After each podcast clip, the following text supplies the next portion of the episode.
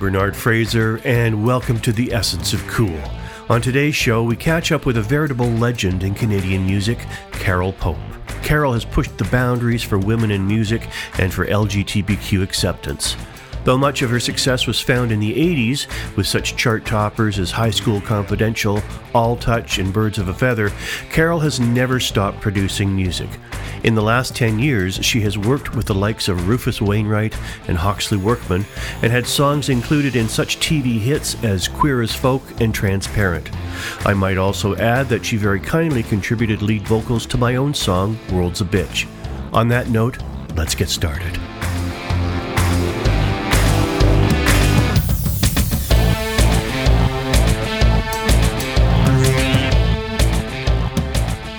Carole Pope, welcome to The Essence of Cool.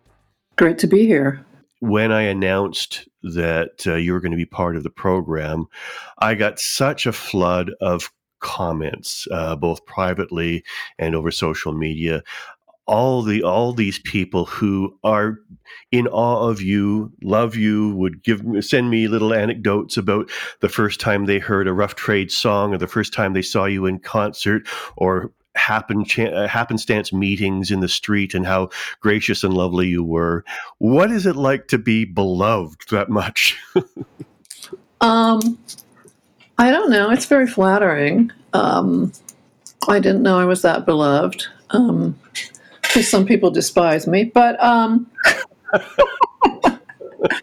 uh, no, it's great. I mean, it's great to be recognized for you know uh, my work and for rough trade and all of that.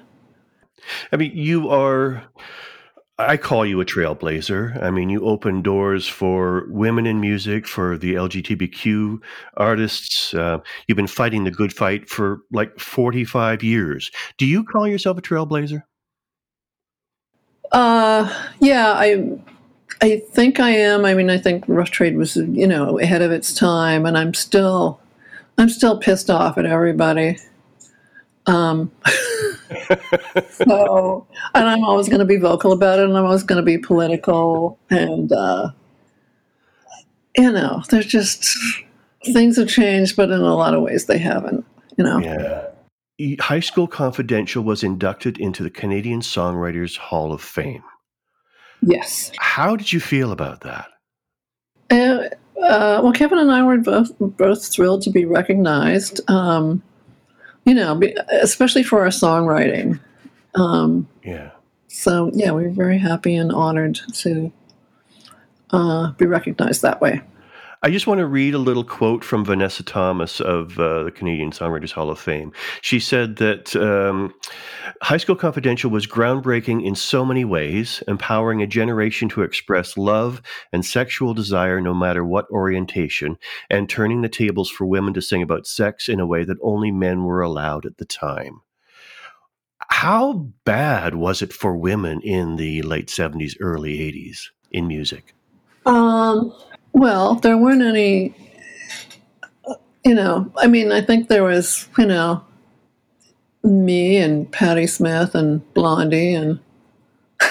yeah. Uh, but yeah, it was hard for women, and and um, uh, because I was so androgynous and, and kind of threatening, um, that made it a little bit difficult for us in the business. But people people were looking for something like that, you know. Oh, absolutely. I remember being, I believe it was the university, or either University of Guelph or Western University at one of the pubs there, uh, and watching a performance. This probably would have been in 1976. And it was, your show was unlike anything I had ever seen up to, I think, the first time I saw the tubes. Your persona, the songs, I mean, there's such sensuality. Um, I mean, it was such a sexy show, but also, I mean, there was some S and M there that was a little bit threatening, but that was sort of exciting. um, well, I mean, I always, you know, I, I mean, people, human sexuality is so crazy, and people are so screwed up sexually uh, still. I mean, um, and and to us it was like this is a parody this is a sexual parody not really a turn on but it kind of was a turn on. I mean people mm-hmm. interpreted that uh, in many different ways which i loved. Um, but yeah yeah I, I, guess i was i whipping anybody in the audience then or had i stopped? I don't know. I know i did that uh, at the i think i remember that. Yeah it was just fun to just to be out there and um, do whatever, you know, because we're not answering to anybody. But it was still a really difficult time. We're talking 75, 76. It was not easy being out, was it? Uh, no, but I was just out. yeah, yes, you were. I didn't say anything about it. I'm just like, I don't know, you know, do my thing. And people are going to love it or hate it. And that's always been my, my philosophy. What would you say is the highlight of your rough trade years? Uh, I think the early days in doing gigs in New York, um, and then definitely doing that little tour with Bowie. Um, Tell me about that because I saw, and I don't know where in that stretch the Toronto gig landed, whether it was the, the kickoff or, or I guess you kicked off in Montreal or something, did you? No, it, the kickoff was in Toronto. It was in Toronto. Yeah.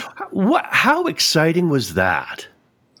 It was insanely exciting, um, because it's like we had to prove that we were kind of prove ourselves to Bowie, and he was like on stage watching from the sidelines, and um, he obviously liked it, and then we did more dates with him, and then I. Uh, I watched him from the sidelines, and he came over and hugged me, and we gossiped a little. He was very gossipy. He knew gossip about me, but it was kind of the wrong gossip. Um, so I had to correct him.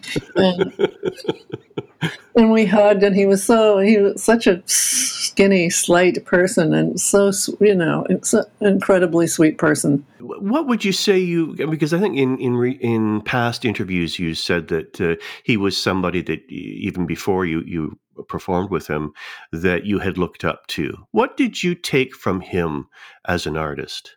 Well, just seeing him live, you know, I saw.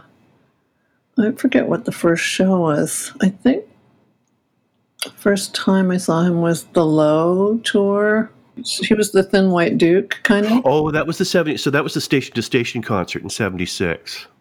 Okay, yeah. So I saw that and I saw Low. Um, what else did I see? Oh my God, I can't remember. I did you see him with Iggy at Seneca Fieldhouse? No. Oh, man. That was a hell of a gig. I've heard that. My friend Aaron Badgley of the, the Spill magazine from Toronto uh, wanted to know how you ended up on True North Records, considering that True North at the time was really more of a folk label. Um, well, the only other people who were interested in us was Supertramp had a label, and I don't know why exactly why we didn't go with them. Yeah, um, maybe maybe we had a feeling it was going to be short lived, but we knew Bernie Finkelstein from you know back in the day, right. and um, they may have been a folk label, but they had some innovative bands, you know, like uh, '60s bands like the Paupers and Kensington Market, who I worship, who was like way ahead of their time, and. Right you know, we just had a relationship with Bernie, and uh, uh, both Bernies actually, Bernie Fiedler too.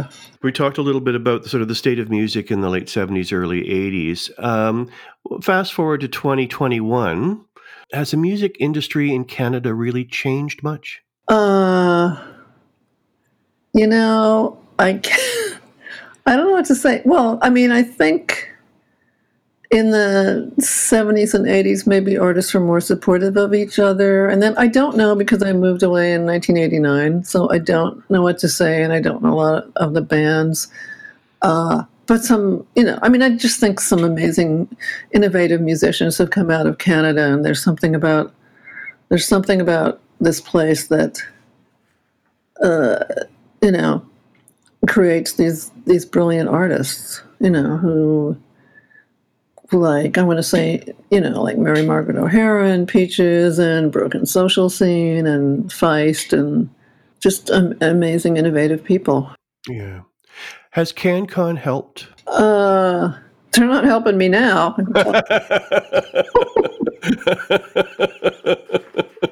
I think there's a very select few they're helping right now, unfortunately.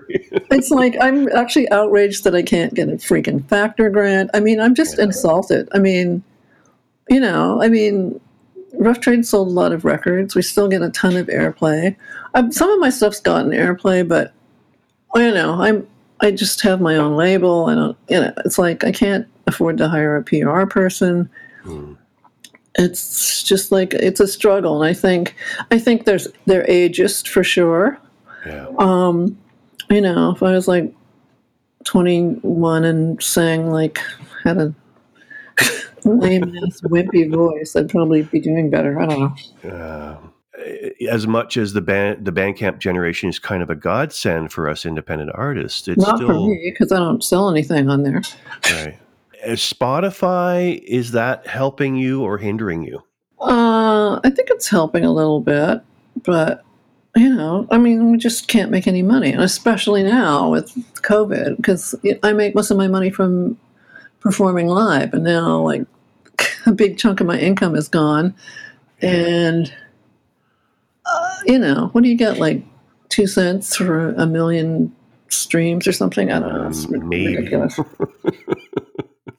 yeah but you're i mean even though um, 2020 laid waste to your live gigs uh, you have not let the grass grow under your feet you have been working on a new musical. Can you tell us about attitude? Oh attitude uh, i've been working on that a few years with my friend kate rigg in new york who wrote the book.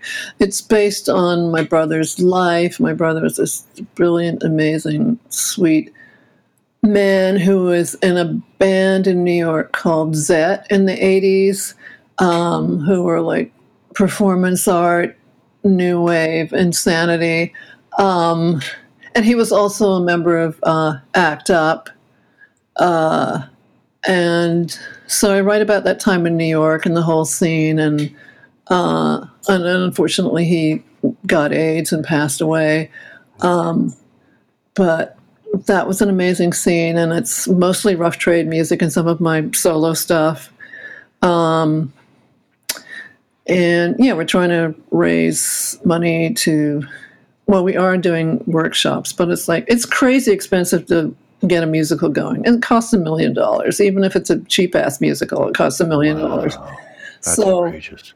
we've done some read throughs which is just like if people don't understand you know theater talk it's just reading the script uh, a virtual read through and the next one we're doing is a sing through read through so there's going to be you know the music as well. So i can't wait to do that one. So you how know, can people help you out with that?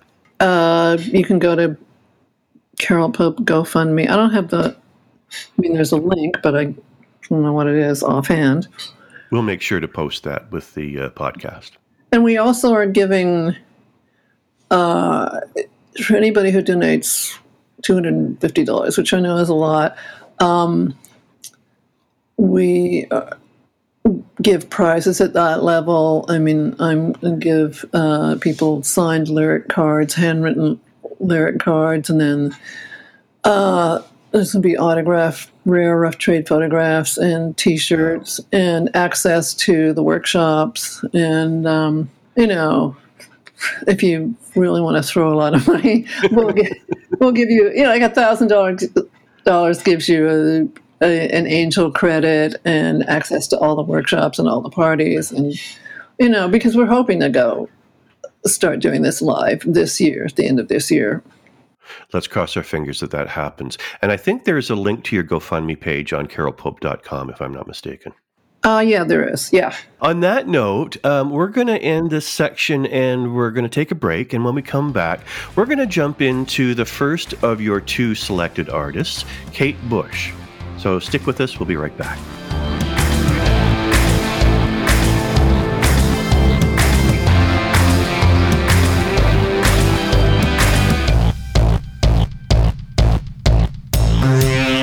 Thanks for tuning in to The Essence of Cool. As an independent podcast, we rely wholly and completely on support of listeners like you. If you like what you hear, please help keep us on the air and throw a few bucks in our electronic tip jar. You can find it on the front page of our website, theessenceofcool.com. We truly appreciate your help. Now let's get back to the show.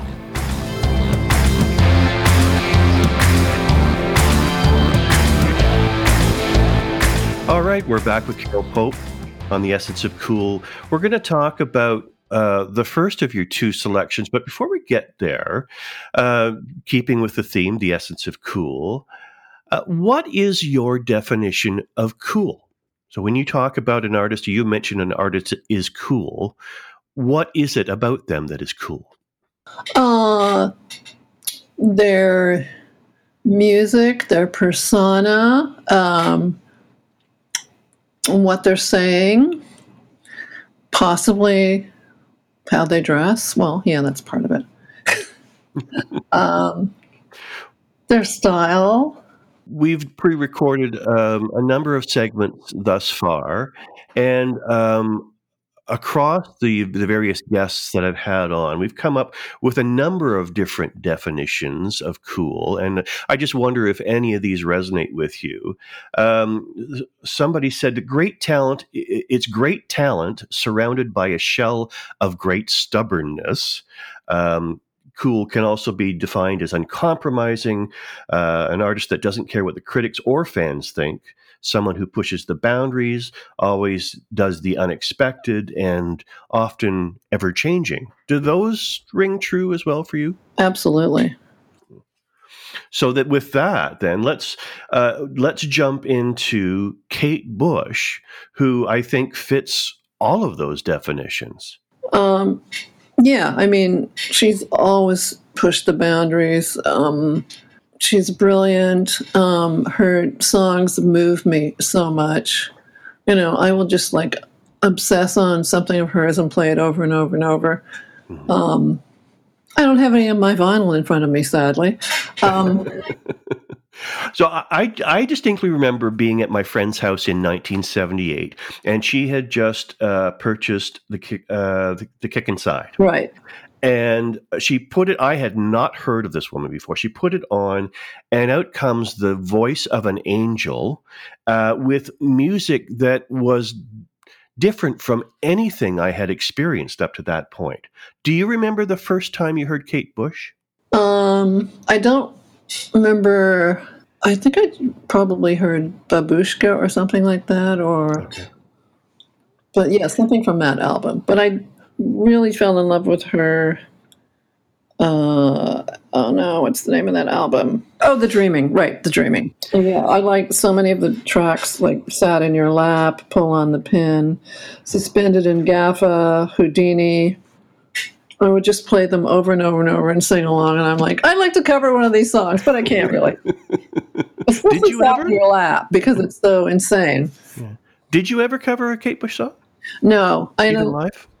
No, I don't normally cover other people's music because I'm like, I can't do it justice. Because I usually like something that's so brilliant. I'm like, I will never, you know, I can't make this any better. What do you think it was about her music or her persona or both that resonated so much? Um, just, you know, watching her perform, uh, the choreography, the videos, um, the sensitivity, uh, the lyrics. Very, I like very visual lyrics, mm. so I can I like because I when I think of music, I just see it. I see colors or I see visions, and so that appeals to me.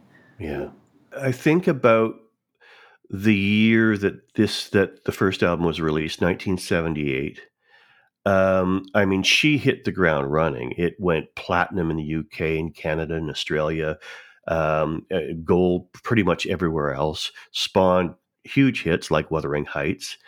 But for context, in 1978, radio is sort of uh, infused with Bee Gees uh, and a slew of other disco hits. Um, Rolling Stones' "Miss You" ruled the airwaves. Uh, we had Eric Clapton's "Lay Down Sally," "Hot Blooded" by Foreigner. Her music was so different. How did it catch on in a time where you know we there was a lot of schlock out there? I don't know. I mean, because obviously people were looking for something different, and her her sound is so unique that you know I'm sure just captured a lot of people. Um, you know, and she was a woman. That was unusual. Not that many female artists then. Well, speaking of being a woman, um, it was, and as you had uh, mentioned um, in the previous segment, there weren't a lot of uh, female artists at that level around that time. I think, well, Joni Mitchell, I think, was releasing some. That's true. Yeah. Um, I mean, yeah. I don't know. I, I just, the 70s, like, I just wanted to kill myself in the first part of the 70s because I hated the music and I hated everything about it. and then, and then we started playing and then, you know, punk and all of that. And then I was like, yes! Because disco was killing me. Although I did like early, early disco because of like the R&B-ness of it, but then it got all homogenized and right. I was just like, kill me now. How would you describe Kate's style? Um, ethereal, otherworldly, mm, kind of cosmic you know, so like a song like Hello Earth, I mean, that's, you, you can just get lost in her music, which I think uh, is very appealing. What about her music do you take and add to your own? What, what resonates with you that, uh, as an artist, I should say? I like the dreaminess of her music, the, the dreaminess of her lyrics, the sensuality. Um, I love that she worked with Vox Bulgaria, and I've tried to. I, have written some music where I've tried to incorporate that kind of singing.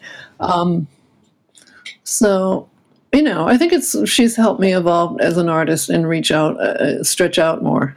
So she had what, six albums, I guess, between 78 and 89, and all of them, except for maybe one album, I, I think, and I think it was the one you just mentioned, The Dreaming, uh, all of them went gold or platinum, except for perhaps for that one. Um, but her output starts to wane after that, and there's been a lot of cheesy talk uh, by so-called music journalists about you know not having another uh, Kate Bush album. Is it important for an artist to keep pumping out material? I don't think so. Not if you don't have anything to say, really. Um, yeah, why would you? I mean, if you're not inspired, why would you do it? Mm. Uh, I really love the song that she did with Prince. Um, why should I love you? I love that song. Oh, you know what? I don't think I have heard that, and I, I'm ashamed to say. What was that like? A fusion of, uh, uh, because Kate Bush is in a completely uh, separate musical world from Prince, but the fusion of those two must must be glorious. It is. It is. I mean, I love Prince. I saw Prince once, and it just blew my mind. Wow. Um, so yeah, why can't two geniuses like that get together and create something? I mean, I wish they'd done more, but what would you say is her biggest contribution to music? Well, I think she kind of paved the way for like Tori Amos and who I didn't really like at first, but now I like. Um, yeah, I think she's just inspired a lot of uh, artists. I, I, think she, you know, Jane Siberry certainly inspired by Kate Bush. Right. Uh, I mean, I think a lot of people are. Anybody who's kind of good is. and she started producing her own albums around, I guess it was also with The Dreaming in 1982. And it was pretty much from that point forward produced uh, or co produced all of her albums. Yeah, and the production was just amazing. And yeah, I love, you know, I love that big sound. I love uh, what she did, all the vocal, the background vocals, and the male vocal. Just interesting, interesting, layered, multi-leveled work. that you can get lost in, as I keep saying. I like to get lost. now, what I find interesting is in the same year that she started producing uh, The Dreaming, you were uh, a co producer on Shaking the Foundation. Coincidence? No. I mean, you know, I certainly had, I, I didn't get producer credit for all the Rough Trade albums, but I certainly was very vocal about what I liked, you know. Um, but yeah, that was I was like, I need a credit. I'm producing. well, when your opinion affects the the net result, that's producing, yeah, right? Exactly. That is producing. One last question before we take a break and come back and talk about Björk. Um, how is Kate Bush the essence of cool? What is it about her that represents cool? Well, she's innovative. There's no, nobody else like her. Groundbreaking, um, fantastic voice. Um, you know the way she moves, the way she moves when she performs. You know, just a completely innovative artist, as far as I'm concerned. How did you feel about Fifty Words for Snow? I don't have that album, so for some reason I should have it. I I'll send you my copy. Um, I got it for um, birthday um, around that time, and it's a gorgeous album, but it is really different. And I have to be honest, is it? Uh, it was really challenging me for me to get into and sort of wrap myself in. Um, and uh, you know, I think that the best artists should be challenging their listeners. Um, but how so how do you feel about that when people are pushing the envelope so much? And i guess you know one could make the same um, comment about when bowie released low. It was not for, in some respects not the easiest album to get into. No but once you do it's like oh my god this is amazing. I mean it's up to the listener to you know give the artist a, chan- a chance and see where they're going and you know go along for the ride i mean Mm. It's not rocket science. No, but true. And I have to be honest that, uh, you know, I first listened to Low and I uh, loved a couple of the tracks on the first side, but the second side, it was, you know, what the heck is he doing? And, but I would push myself to listen to a little bit, you know, every other day. And the more I got into it, the more I, I understood its, its majesty and its beauty and, uh, what, you know, why it was so groundbreaking.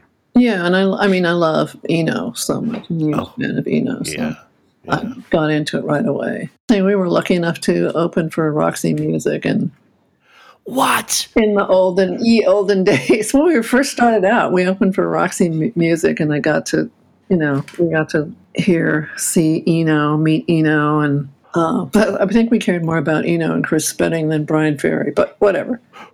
Which I think was part of the reason Eno left because Mr. Ferry was getting a little upset that Eno was getting all the attention and he yeah. wasn't. I mean, yeah, he's so brilliant. Yeah. Just give me some context there. What year would that have been and where? Oh my God, where was that? Was it Massey Hall? I can't even remember where it was. Uh, I was in shock for the whole thing. So I'm thinking it was Massey Hall. I'm guessing it was Massey Hall, but I'm not 100% sure. Um, I don't know how we got asked to do that gig. Um, but yeah, we were like, I think we were all like, Kevin and I were like, what? I can't believe we're doing this. Um, oh, incredible. Yeah. And yeah, and just an amazing experience to see Roxy Music. And we opened for a lot of people. We opened for all these people, and then it became way more famous than us. It was like really annoying, but not. They were already, they were already famous. Like we opened for REM, you know. No, what? REM. Sorry, REM opened for us once, and then, you know. What? Yeah. Where and when was that? Uh, Danceteria in I'm going to say 1982 or 83 in New York in New York. Yeah. Uh, the very place where Madonna stole your crotch rub. That's exactly right. Do you get any royalties for that? no, she's never going to. Well, Madonna just steals from everybody. Yeah. Well, all the great I, artists. I don't know right? about now. I don't know what's now looks like really scary. I don't know what's going on. right. I was just going to say I saw one Roxy Music show. Uh, thank God I saw them. I didn't see them with Eno, but it was also Massey Hall, and I think it was for. It was pre Avalon. I think it might have been the Manifesto tour. Right. But what a great bloody band! I remember Bryan. Uh, I remember Bryan Ferry standing uh, center stage. Sing. I don't know. Don't know what song he was singing. Singing uh, a song. His piano, his electric piano, was off stage right. Um, he was. He realized. I don't know if this is staged or just it really happened, realized that he was up for a piano solo, raced to the piano on the opposite side of the keyboard, started playing the solo, and then raced around to sit down and finish the solo. That's a showman. wow. Yeah. On that note, uh, let's take a break and we're going to come back and we're going to talk a little bit about Björk. We'll be right back.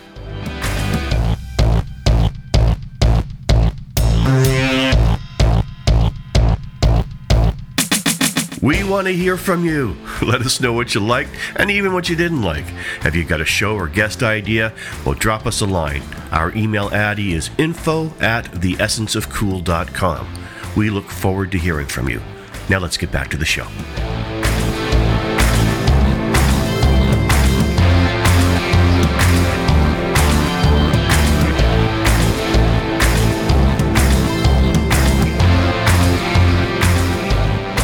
We're back with Carole Pope on the Essence of Cool.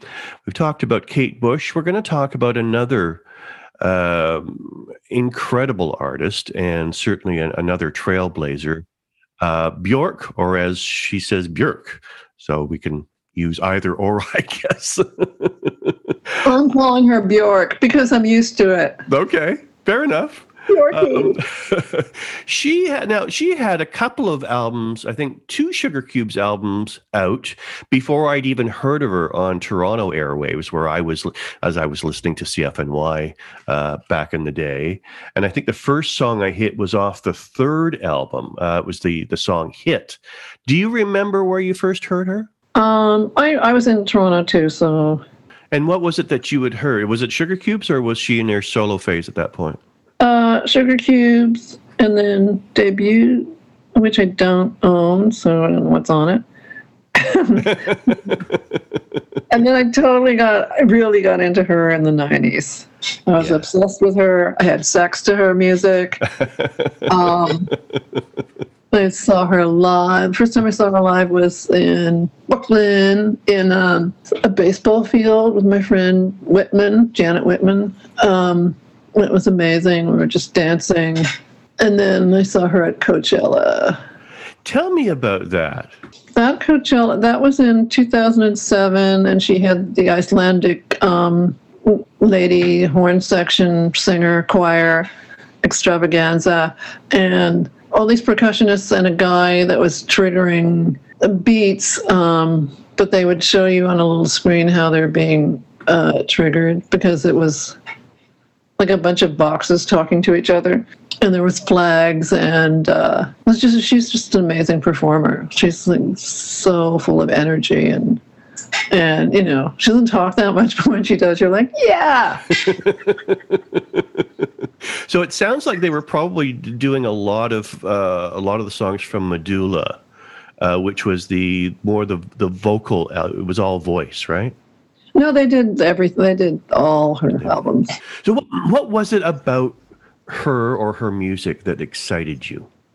uh, another very innovative artist um you know especially using beats and vocals and the lyrics the lyrics i love um and something that i play over and over and over uh, I never get tired of. Great songs you know just like human behavior and Oh God, yeah. um i love Army of, Army of mean, yeah, um, I love Ball of Yarn for some reason. Um, yeah, and just that she's certainly breaks barriers all the time. And I love the album, which I don't have in front of me. That was uh, mouth percussion, all vocals. Medulla. Yeah. Oh, that was Medulla, right? Yeah. okay. Yeah. yeah. Uh, now she seems to defy categorization, although everyone tries to put a label on her. And let me just read this here: as a it's been described as electronic dance, alternative dance, trip hop, experimental, glitch, jazz, alt rock, instrumental, contemporary, classical. But she says, "I make pop music that everyone can relate to." Would you call what she does pop? I would get well. It's catchy. A lot of it is very catchy. So yeah, I would certainly say there's elements of that, but it's so experimental in so many ways, and right. Um, yeah, but it's very joyous for the most part. Interesting you say that because one of the things I was thinking about is that she seems to be equal parts profoundly joyous and desperately sad. Yeah, I mean, I think she's singing about her love life, but you know, Matthew Barney, I don't know. I don't know. Just stabbed me in the eyeball. The album, I think you may be referring to is Vulnicura, which was from 2015, where she kind of opened up uh, about her heartbreak because they had broken up. Yeah. Yeah. When I was thinking about that, uh, uh, it was through the lens of every Bjork album being complete well save for debut and post every album being almost completely different from the last. Yeah. Do you find that? Oh absolutely. It's as if she is introducing us to these brand new genres. I, first and foremost she's an artist and you know she's a musician but she's insanely innovative and is always going to do something new as well as looking for you know, evolving, evolving. She's always evolving as an artist, right. and you notice that more with her than a lot of people who are kind of stuck in the same rut. You know. Go back to the discussion we had in the last segment about Bowie, and you know him introducing something brand new and so different that you know it really does challenge it, challenge the listener is that a good thing or a bad thing? When I'm uh, thinking about her and every album being so different, she's she she is challenging the listener at every step. Yeah, I do think that's a good thing. I mean, I mean, it's great that she's pushing the boundaries and kind of uh, opening things up and exploring. Uh, you know, because she's a, a, a multi. I mean, she's a multimedia artist because of you know video and what she wears and musically and everything. She's just like the most artistic of a lot of people that I can think of. You know, musicians. She's yeah. she's just everywhere. She's she's got it all going on. Yeah. And I want to talk about uh, the multimedia aspect of her work in a, in a second, but I first want to talk about her voice. I mean, she is so adept, adept, I should say, at changing and articulating her voice. It can, you know, in some, at, in one moment, it can be incredibly childlike. Another moment, it can be, you know, uh, screams of desperation. Others can be, you know, the soulful voice. What is it about her voice that resonates with you? Just that it, that she can do all that. She can be like passionate or childlike or gut wrenching, and you know, it just moves me. I want to be moved by music, and she's one of the artists that that does that. Mm-hmm. Um, and you can get lost in in in her music, and every time you listen to it, you get something else out of it. But you can dance to it. Yeah. I was because I was watching the Coachella thing yesterday, and I was like dancing around, going, "Oh my God, this is so great!" And I remember just watching her and uh, being so, you know, I don't normally dance to people that I see live. I'm like, yeah, whatever. But you, just have to move. I mean, you just you can't help but move. Well, it's so infectious, right? Yeah. Um, she is also one who likes to collaborate with disparate people. Uh, on one, uh, on Medulla, we are talking about Medulla. She's working with um, uh, an Icelandic choir as well as working with a hip hop artist for vocal beats, as well as working with Mike Patton from Faith No More, and working with Tanya Tagaq, our own Tanya Tagaq, the throat singer. Uh, yeah. Uh, incredible. Talk to me about working, uh, collaborating with people, and and how that changes your art, and how that uh, levels up your art. Um, well, you know, they working with somebody who doesn't exactly do what you do, you know, enables you to grow as an artist and push the boundaries. And um, I haven't collaborated with that many people, but you know, I wish I could do more. Uh, you know, I did this crazy song with Peaches. Kevin and I worked with Nona Hendryx. You know, I think we co-wrote her biggest hit, Transformation. Um, but yeah, it helps you. I I love collaborating with people because you know, if they're going to make me do something that I don't normally do, and I'm going to get to push myself and grow as an artist, that's that's why you do it normally. And she seems to have, maybe not fully realized, but she seems to have a grand vision for each album. They seem to be fairly plotted out. She knows the direction she's going to take uh, each album. And uh, what's the value in painting that picture or sort of creating that uh, that flow chart for an album as opposed to going in and letting it hit you from, on more of a gut level? Well, I don't. I mean, I think it does hit you on a gut level, but she's kind of created creating a work of art so that you can immerse yourself in. Um, just you know, you want to hear, you want to listen to the whole album. You're not like, I'm going to play the hits on this album. Uh, you want to immerse yourself in her music and the visuals. And I, I also saw the show at MoMA, but can, it was like completely sold out, so I only saw part of it. Do you know about that? I, I heard about it. Retrospective, yeah. yeah. But yeah, I love I just love the way she pushes boundaries, and she's a goddess. Yes, she indeed she is. Is there um, a specific album or specific phase in her career that you sort of appreciate more over over the others, or? I don't know. I miss you, but I haven't met you yet. I mean, I, I, I get that. I get that feeling. You know, some intangible thing that you want that you don't have. Um, that's what, that's what it is to me. Yeah. So these are often, I mean, she's often talking about relatable topics, but she does it in a way that is so different from everyone else. Yeah, yeah. And I've actually, we actually played in Iceland, and uh, it's such a magic place. Um, and I asked the audience where her house was so I could stalk her, but they, now she talks about uh, Iceland being a, a, a very important uh, part of her songwriting.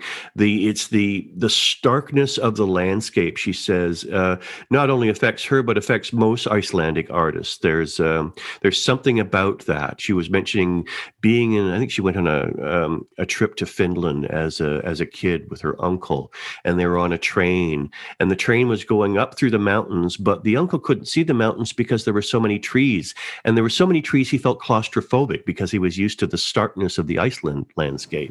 Wow. Yeah. Yeah, it is a very stark landscape, and they believe in elves and gnomes and things, and I like that about them. Um, yeah, they're very unusual, cool people. Um, uh, I also like Sigur Rós, and I, oh yeah, um, who I saw at the Hollywood Bowl. Um, oh, wow. Pretty amazing, but and I put this, and I saw some film documentary about Icelandic metal bands. I really I, I don't normally like metal, but it was really innovative and crazy.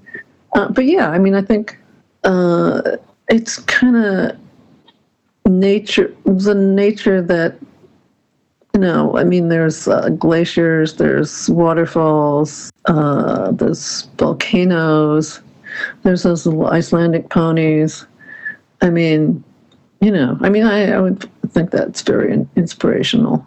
As well, an artist. Yeah, she says it's a very young, uh, uh, sort of geologically speaking, um, and therefore it doesn't have a lot of the flora or fauna uh, there aren't a lot of animals, save for you know a couple of small ponies.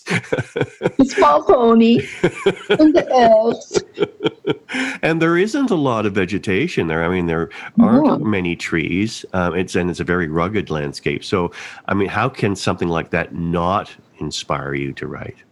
Yeah, I mean, it's it's very beautiful. It's dark and beautiful. Yeah.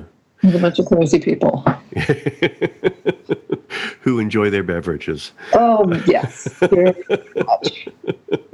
She says she doesn't seem she doesn't care about fame, doesn't care about money or the accolades. In fact, she really doesn't like the accolades. She doesn't like when people call her out. You know, as I I, you know, I introduced you as the legendary Carole Pope, she would freak out if you called her that.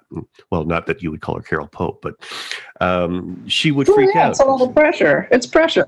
How difficult is it to sort of maintain or stay true to your artistry when you find yourself in the middle of all of that?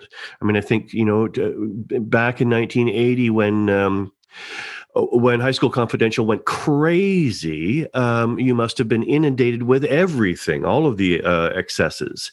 How difficult is it to maintain your artistry when you're in in the midst of all of that?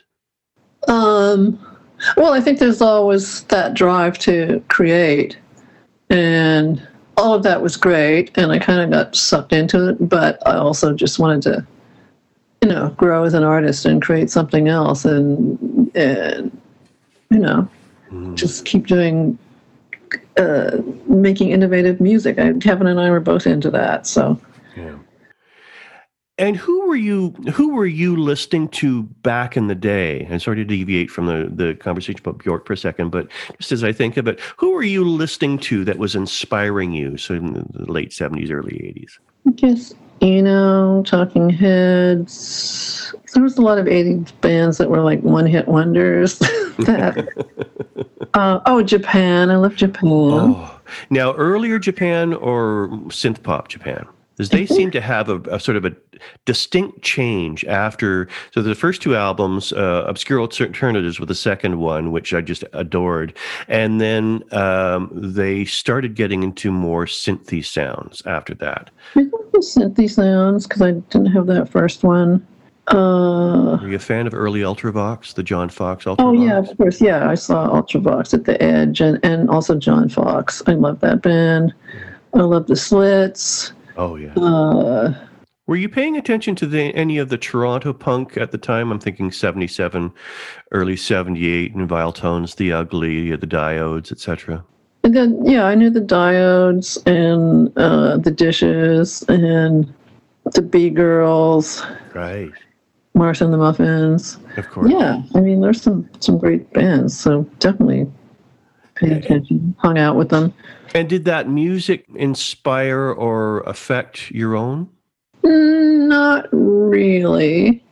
I just appreciated what they did, but I, um, I think I was more inspired by. I don't know what I was inspired by. I, you know, I was more inspired by great literature than than because I'm a lyricist. Right. So um, when I started reading, I remember being a little kid and reading like six books a week, like under the uh, bed covers with a flashlight. So. Oh, wow. I just love the beauty of words, and I, that was, I think, that led me to start making music. Let's say, first of all, the fa- your favorite book.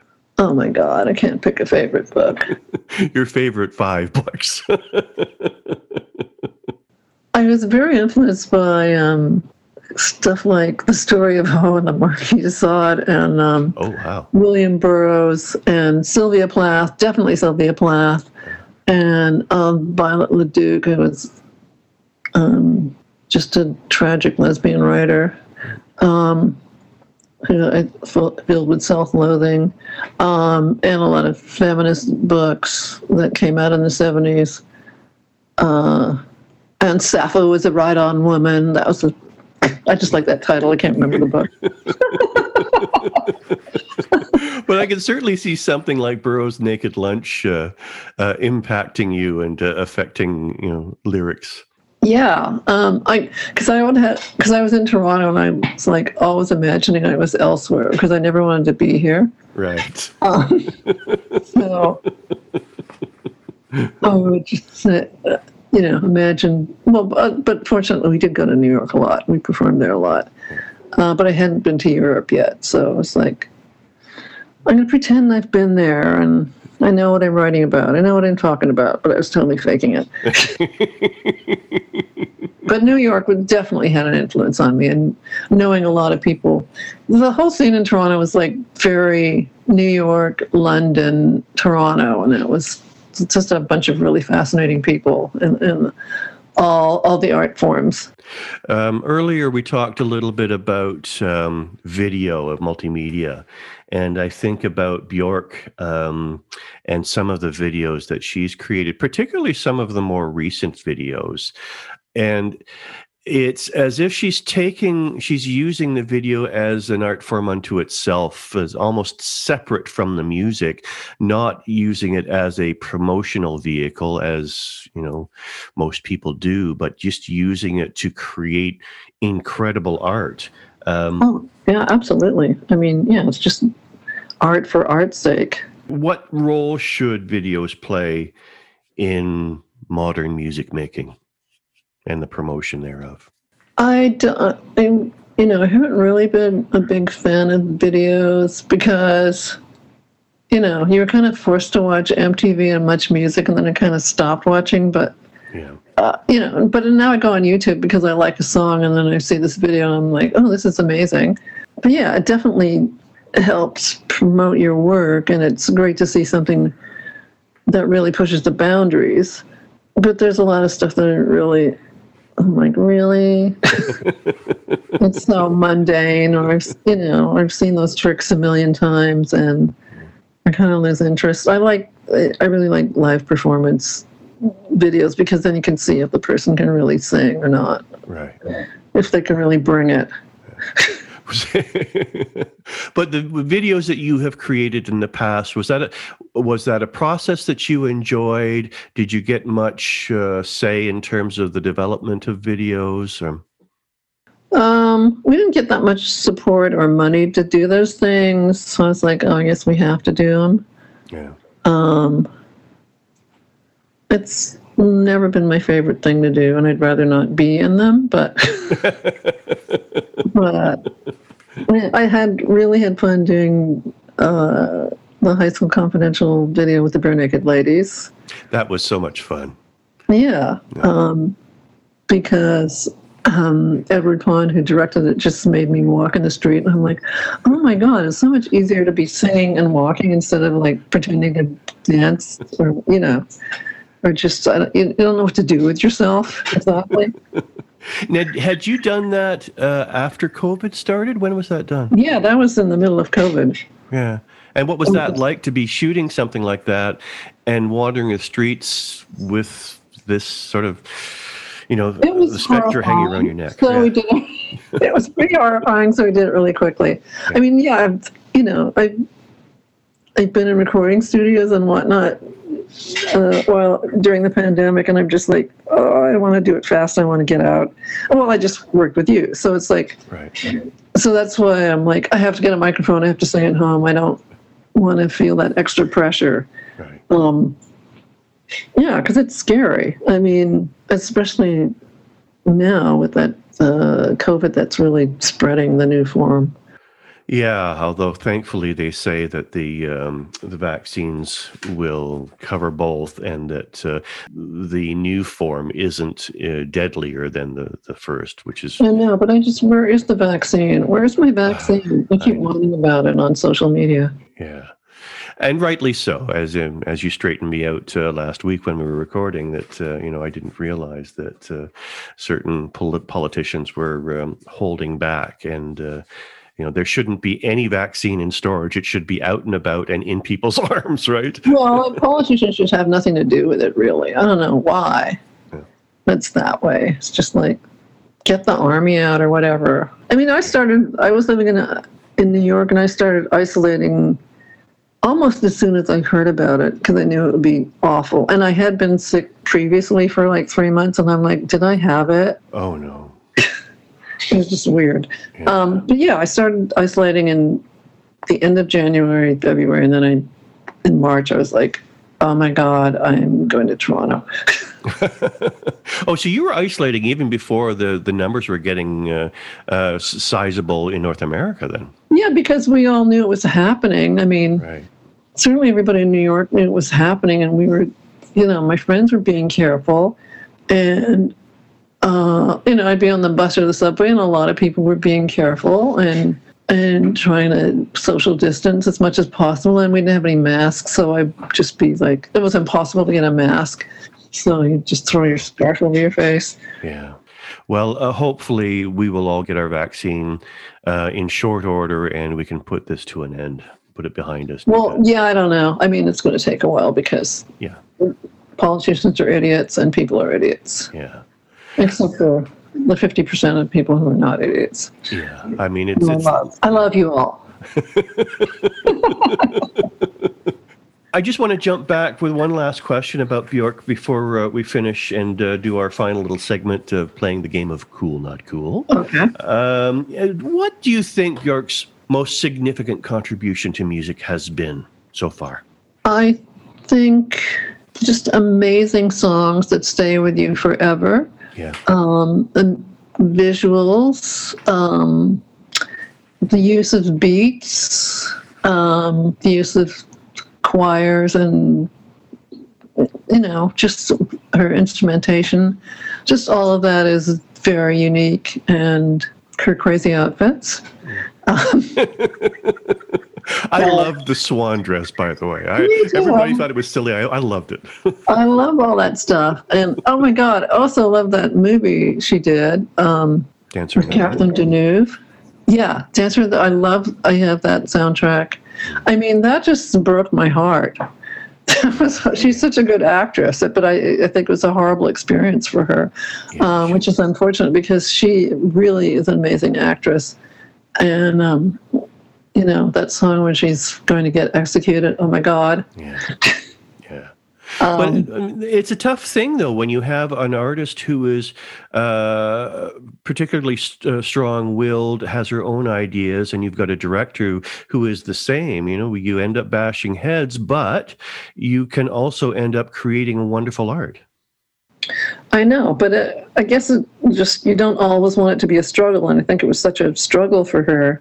Yeah. I mean, I would love it if she would do some do another movie, but you know, I think that kind of experience left a bad taste in your mouth. yeah, I think it, I think it really did. You know, and you're working with some bossy dude. I don't think she's used to working with some bossy dude. You know, she's she's her own woman, so that's not going to work. On that note, I'm going to wrap our conversation about Bjork, and I want to jump into cool, not cool. Uh, little game we play where I list a bunch of artists' names, and you tell me whether you think they're cool or not. And if you so choose, you can describe why you feel that way. Let's Okay. jump right in with somebody we've actually mentioned so far Madonna. Cool or not cool? Uh, plagiarist. Can't but sort of cool. I mean, you know, she's a big plagiarist. I loved a lot of her videos. I, I love some of her music. I mean, she's worked with a lot of, you know, she's worked with a lot of great creative people. Um, I like the, uh, what album do I like of hers? Oh, Ray of Light. I love Ray of Light. I love that whole album a lot. Um, and I've never seen her live, so I don't know what I'm talking about. But um, in her heyday, she was am- amazing, and now I'm I'm not sure what she's doing. And does she like Trump or something? There's something weird about her right now that's putting me off the whole situation. Um, okay, Annie Lennox. I mean, I met her a long time. I met them when they were just first starting to make it. And I also think that they, you know, kind of plagiarized some stuff. But um but yeah, she's cool. I'm gonna say cool. Okay. Sinead O'Connor. Crazy, but talented. Can you be cool and crazy? I don't know. I never think of her as cool, but Not even in the beginning? uh eccentric. I just I didn't think she was cool ever, but I thought she was eccentric and I was scared that she might kill me if I ever met her. I don't know. I have no idea. Oh, Dolly Parton. She is so cool, and what she's doing, you know, as, as far as reading, getting kids to read, and Yeah. um, you know, we call Moderna the Dolly uh, vaccine. I mean, it isn't really, but we're like, we want the Dolly vaccine. well, she invested. Yeah, she invested. Um, but she's always been cool and sweet and kind and what an amazing person, you know. Yeah. Give her an award. Truly. Give her some awards. Yeah. Um, Courtney Love. Oh, God.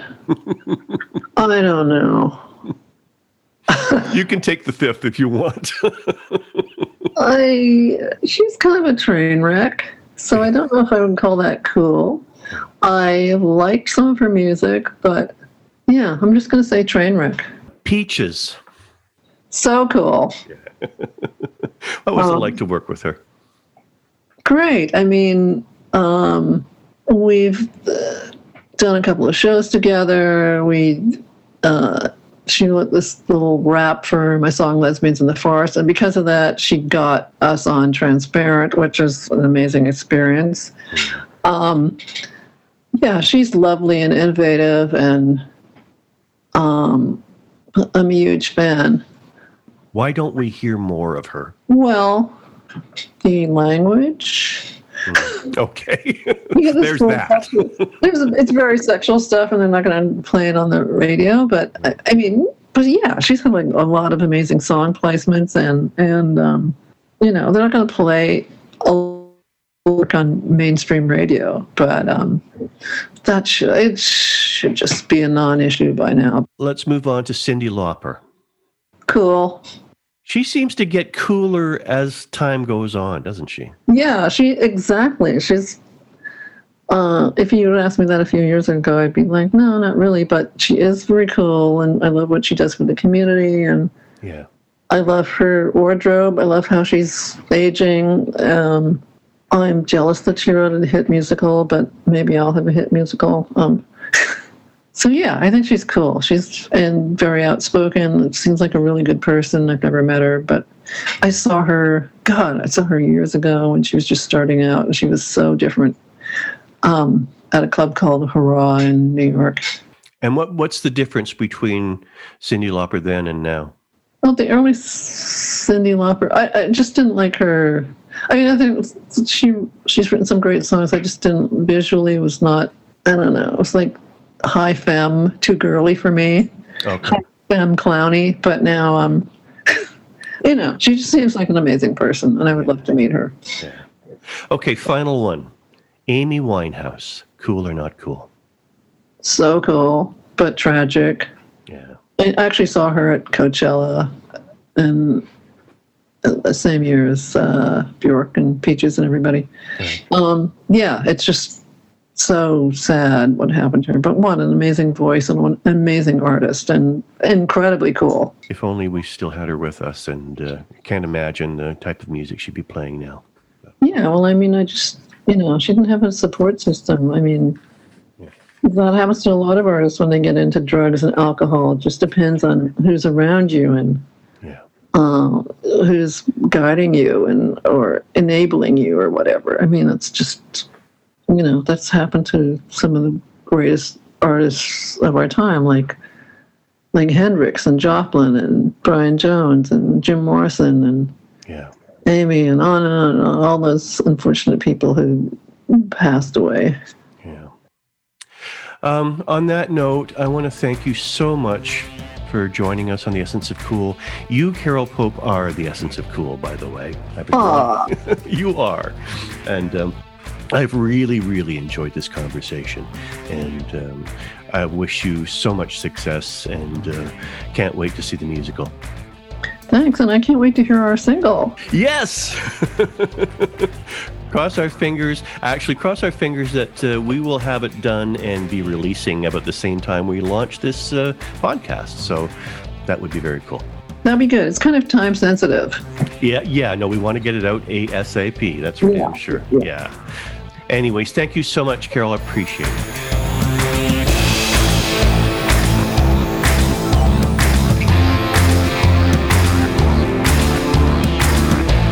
Thanks to Carole for hanging out for well over an hour with us. The Church of Trees single she was referring to is World's a Bitch, featuring Carole and our good friend Rob Pruce. I can't tell you how much fun it's been to work with her. And be on the lookout for the World's a Bitch video, too. You can find out more about Carole, download her music, and donate to her brilliant musical attitude by heading over to carolepope.com. Thanks so much for listening, and until next time, stay safe and please support independent artists.